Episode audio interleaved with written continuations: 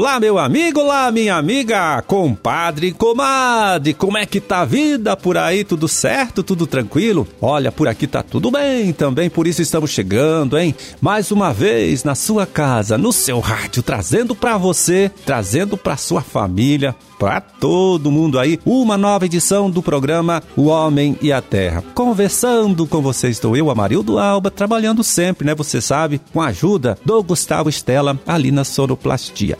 26 de agosto de 2022, sexta-feira, sexta-feira de lua minguante. Até amanhã. Amanhã muda de lua, hein? Dia Internacional da Igualdade Feminina e Dia Internacional da Declaração dos Direitos, né? Do Homem e do Cidadão. É, e nesta última terça-feira, dia 23 de agosto, veja bem, o Conselheiro Paraná divulgou o novo preço de referência para o leite padrão, né, vendido pelos produtores aqui em nosso estado. O valor ficou em R$ 2,81 o litro, repito para você, R$ 2,81 o litro, 10,41% menor que o preço de referência anterior, né, que era de R$ 3,14 o litro. O novo preço de referência vale para o leite entregue ao laticínio agora neste mês de agosto, né? Com pagamento previsto para setembro. Então, o preço de referência, ó, explico para você, é definido levando em conta o comportamento do mercado dos produtos derivados do leite, né? E todos os três principais produtos, né? Os três produtos mais vendidos, que são o leite longa-vida, os queijos mussarela e prato, tiveram queda de preço agora no mês de agosto, né? O leite de caixinha caiu 17%, o mussarela, queijo mussarela 10% e o queijo prato 4,7% de queda. E isso, então, claro, impactou este novo preço de referência. Bom, e sempre destacando para você que o preço de referência vale para o produto padrão, que é o leite com 13,5% de gordura 3,1% de proteínas, 500 mil de células somáticas e 300 mil de contagem bacteriana por ml do produto, né? Com padrão de classificação superior, né? Pode valer mais se, ao contrário, não atingindo estes índices de qualidade que eu citei, a indústria também pode pagar menos, tá? Só repetindo para você, viu? O novo preço de referência do leite, né, definido pelo Conselheite, nesta última terça-feira ficou em R$ 12,00 e 81 centavos o litro, né? Repito, R$ 2,81 o litro, né? Com queda de 10,41% em relação ao valor definido no mês anterior, no mês de julho. Bom, vamos ver agora, hein, como deve se comportar esse nosso tempo neste final de semana, comecinho da próxima semana, vendo aqui as previsões do CIMEPAR. E em resumo é o seguinte, veja bem, hoje e amanhã temos tempo firme, hein? Em todo o Paraná, é sem chuva. No domingo, a passagem de uma frente fria pode trazer condição de chuva fraca, chuva fraquinha, hein? Para as regiões centro, sul e leste do estado. Só para essas regiões aí. E ainda a chance é pequena. Na segunda, né? Esta frente fria já se desloca para o oceano. E aí teremos um tempo fechado, com sol entre nuvens em praticamente todo o estado. Na terça, esta mesma situação se repete sempre sem condição de chuva.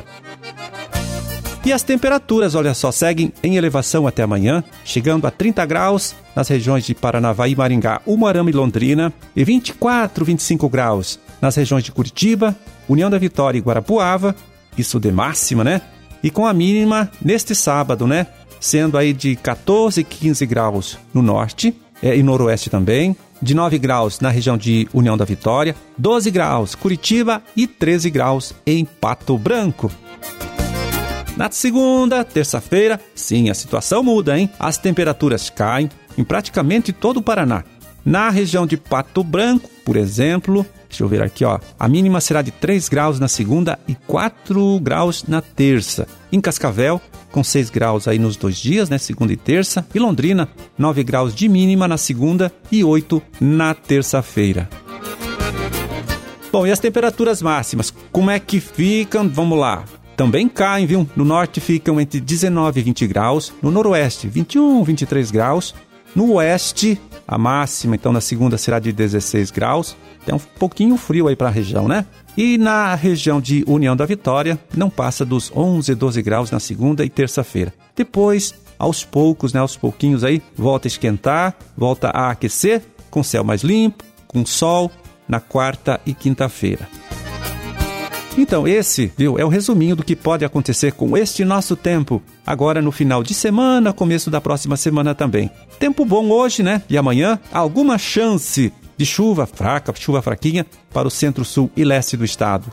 Amanhã, né, no sábado, e temperaturas mais baixas na segunda e terça-feira, tá? Você também pode saber mais, né? Buscar mais detalhes sobre esta previsão acessando o site lá do Cimepar, que é, vai lá, anote, www.cimepar.br. Tá certo? Então, esta é a previsão, como eu disse, bem resumida aí do que pode acontecer com este nosso tempo agora neste final de semana, começo da próxima semana também.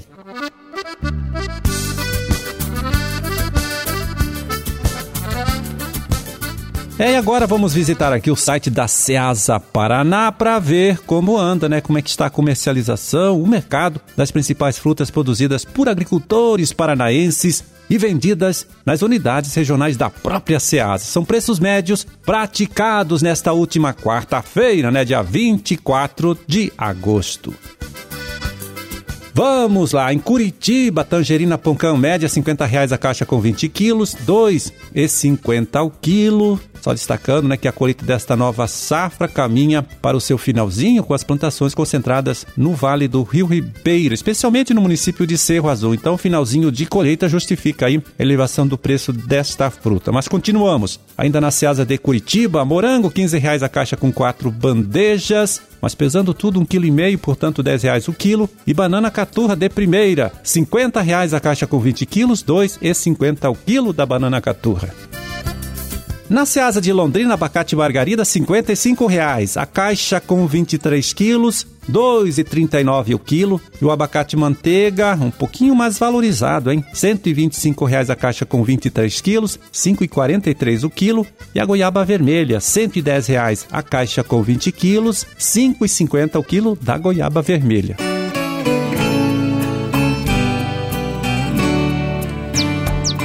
Antes de terminar, deixa eu lembrar mais uma vez você, meu amigo, você, minha amiga. Olha só que nesta próxima semana, nos dias 31 de agosto e 1 e 2 de setembro, acontece em Foz do Iguaçu o Congresso Internacional sobre a cadeia do peixe, tá? Que é o International Fish Congress e a Fish Expo Brasil, que é uma grande exposição, né?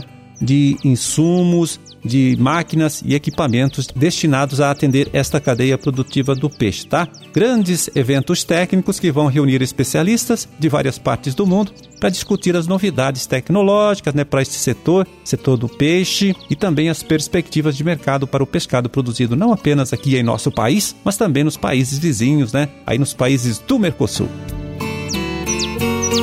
Bom, o evento, olha só, é para produtores, técnicos, estudantes, professores, né, pesquisadores, lideranças do agronegócio e empresários, né, que trabalham aí com o comércio, com o processamento de pescados, também com a produção de insumos destinados a atender esta cadeia produtiva. Você pode saber mais sobre a programação deste congresso internacional e também sobre a exposição Feira da Cadeia do Pescado acessando o site do evento. Vai lá, anote www.ifcbrasil, tudo junto, tá? .com.br. Não anotou? Não faz mal. Eu repito para você. Vamos lá. É www.ifcbrasil.com.br. Só destacando, né, que o IFC vem de International Fish Congress. Talvez mais fácil aí para você memorizar e pesquisar no Google, se for o caso.